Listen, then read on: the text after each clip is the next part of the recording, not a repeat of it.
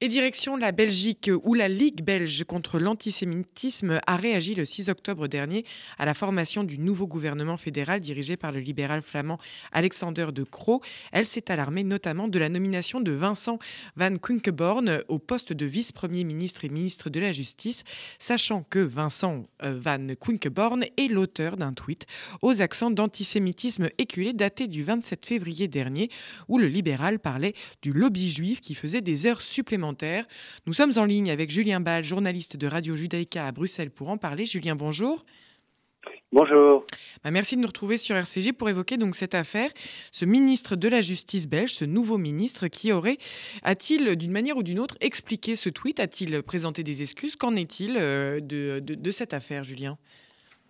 Non, justement, la Ligue belge contre l'antisémitisme a fait ce communiqué que vous avez lu, évidemment.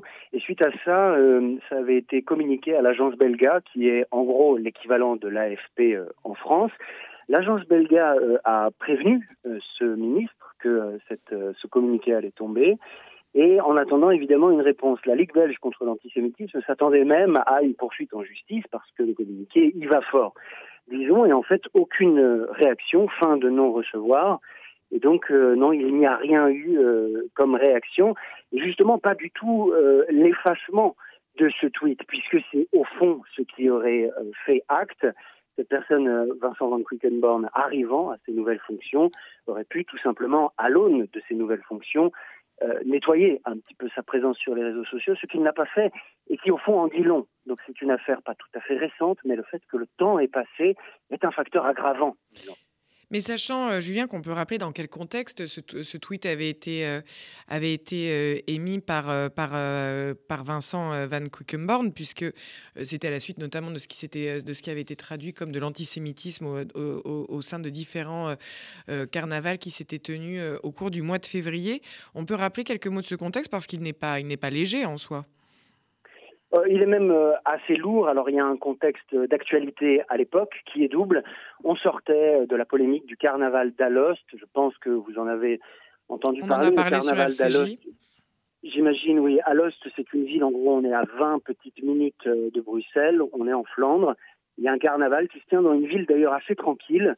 Mais c'est, disons, orgiaque pendant 3 jours. Et il y a des chars qui défilent sur une journée. Et il y a aussi des gens déguisés qui paradent devant et derrière ces chars avec des installations roulantes de fortune. En général, on fait référence à l'actualité. Et l'actualité, cette année, c'était que suite à déjà des chars antisémites l'année précédente, eh bien, l'UNESCO avait retiré ce carnaval de la liste du patrimoine mondial de l'humanité, le patrimoine à préserver. Et donc, évidemment, les caricatures, on pouvait s'y attendre. C'était un véritable piège. Les caricatures et les déguisements antisémites étaient très nombreux. Cette année, j'y ai assisté moi-même et je l'ai couvert pour Radio Judaïca. Alors que dire, c'était peu de temps après, en pleine polémique, Vincent Van Quickenborne parle d'un lobby juif parce que le candidat démocrate Bernie Sanders à la présidence américaine avait critiqué Benjamin Netanyahou en le traitant de xénophobe.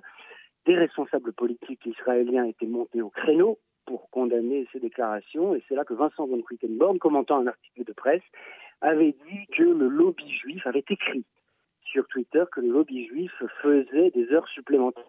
Évidemment, la référence implicite, elle est à ça, au carnaval d'Alost et à son retrait de la liste du patrimoine de l'humanité à préserver, dans un climat quand même généralement où la droite flamande, ça c'est une particularité par rapport peut-être à la France, est plutôt pro-palestinienne au nom d'un désir de voir les peuples s'autodéterminer et écrire leur histoire. Ça leur appartient, et quand on suit les débats au Parlement, il y a et la gauche extrême, qui est disons pro-palestinienne, qui a cette sensibilité-là, mais aussi des partis flamands en général.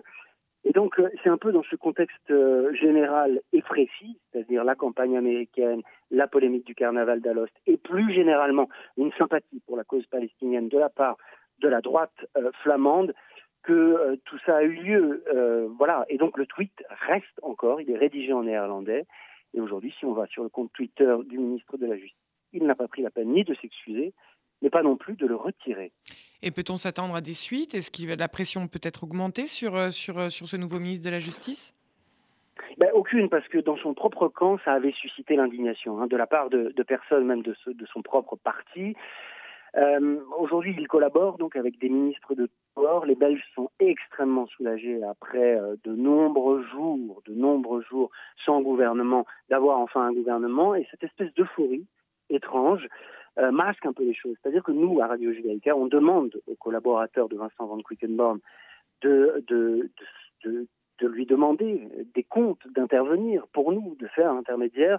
Mais rien ne se fait. Ce qu'on nous dit, on a par exemple interviewé hier le responsable du parti de droite, Georges-Louis Boucher, qui est par ailleurs quelqu'un de très au clair sur les questions d'antisémitisme, nous assure que Vincent Van Quickenborne, de toute façon, a changé et qu'il ne peut pas être qualifié d'antisémite. Il serait juste critique d'Israël. Mais attention, c'est qu'il a rencontré d'autres sénateurs, Ahmed Yassin en 2002, fondateur et patron du Hamas, et qui n'en est pas à son coup d'essai quant à l'expression concrète, y compris par des voyages, de sa sympathie pour des groupes qui, disons, prônent le djihad, au-delà de la défense de la question palestinienne. L'article 15, par exemple, de la charte du Hamas, vous en avez sûrement parlé sur vos ondes, indique ceci: il devient obligatoire que l'étendard du djihad soit hissé. Voilà un petit peu les amitiés qu'il a pu avoir par le passé, avant, je le répète, de prendre ses fonctions. Nous, aujourd'hui, le personnel politique nous dit « c'est un autre homme ». Est-ce vrai ? Alors là, c'est toute la question. Est-ce qu'un homme est son passé et ses actes ? Les écrits restent. Est-ce qu'un homme peut être tout frais, tout neuf quand il arrive à une fonction ? Ça, c'est une question à laquelle chacun se répond. Souvent une question d'ailleurs qui s'impose avec les ministres de la Justice. Mais en effet, le passé de Vincent Van Quickenborne date donc d'il y a un mois. Ce qui effectivement n'a pas laissé peut-être le temps d'une maturité et d'un changement si profond. Autre actualité en Belgique, qui peut-être d'ailleurs éclaire toujours celle-là, on a juste appris hier que l'ambassadeur d'Israël en Belgique, Emmanuel Nahshon, a accusé d'antisémitisme un média belge d'information en langue anglaise, The Brussels Times, pour avoir illustré un article avec une photo d'un membre de la communauté ultra-orthodoxe, alors que le papier portait sur le nombre de décès liés au Covid-19 dans le monde. Qu'en est-il de cette histoire-ci, celle de l'usage de cette photo qui aurait fait polémique et donc qui a suscité la réaction de l'ambassadeur ?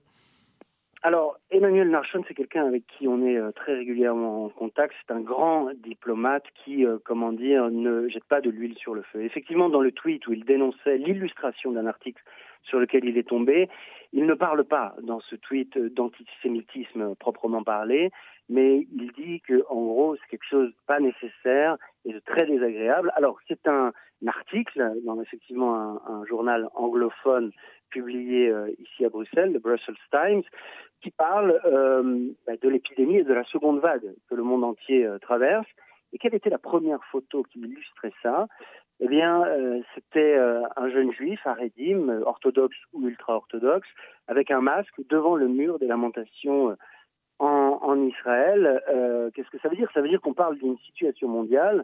On sait qu'il y a des questions d'actualité autour de cette communauté là-bas en Israël. Et on résume tout ça avec une photo. Et la photo, d'ailleurs, après le tweet d'Emmanuel Nahshon, il faut quand même le dire, ça n'a pas été commenté, mais le média a tout de suite changé d'illustration. Et là, aujourd'hui, on voit deux médecins en combinaison en train de se pencher sur le lit d'un malade. Donc là, pour le coup, la réaction et le retrait, donc la compréhension que quelque chose pouvait heurter, a eu lieu. Donc c'est quand même relativement différent comme situation, même si c'est alarmant. Mais on sait que certaines fois, les rédactions en ligne tapent des mots-clés pour chercher des images libres de droit. Est-ce qu'on doit croire à une maladresse ou à un inconscient antisémite ? Ça, on ne le sait pas. Ce qu'on sait, c'est qu'en tout cas, le média en question a réagi plus que rapidement. Bien, dans tous les cas, ça éclaire quelque part justement la lenteur du ministre de la Justice à réagir à ce qui pourtant, dans les termes comme dans l'expression, est absolument explicite dans son antisémitisme. Merci beaucoup Julien Bal d'avoir été avec nous donc, de Radio Judaïca à Bruxelles, et c'était un plaisir du coup d'avoir votre éclairage sur effectivement ces éléments à surveiller, que nous surveillerons avec vous quant à ces éléments indiquant en effet toujours ce fond et ces relents d'antisémitisme dans l'actualité politique belge, comme en France d'ailleurs. Merci beaucoup, Julien.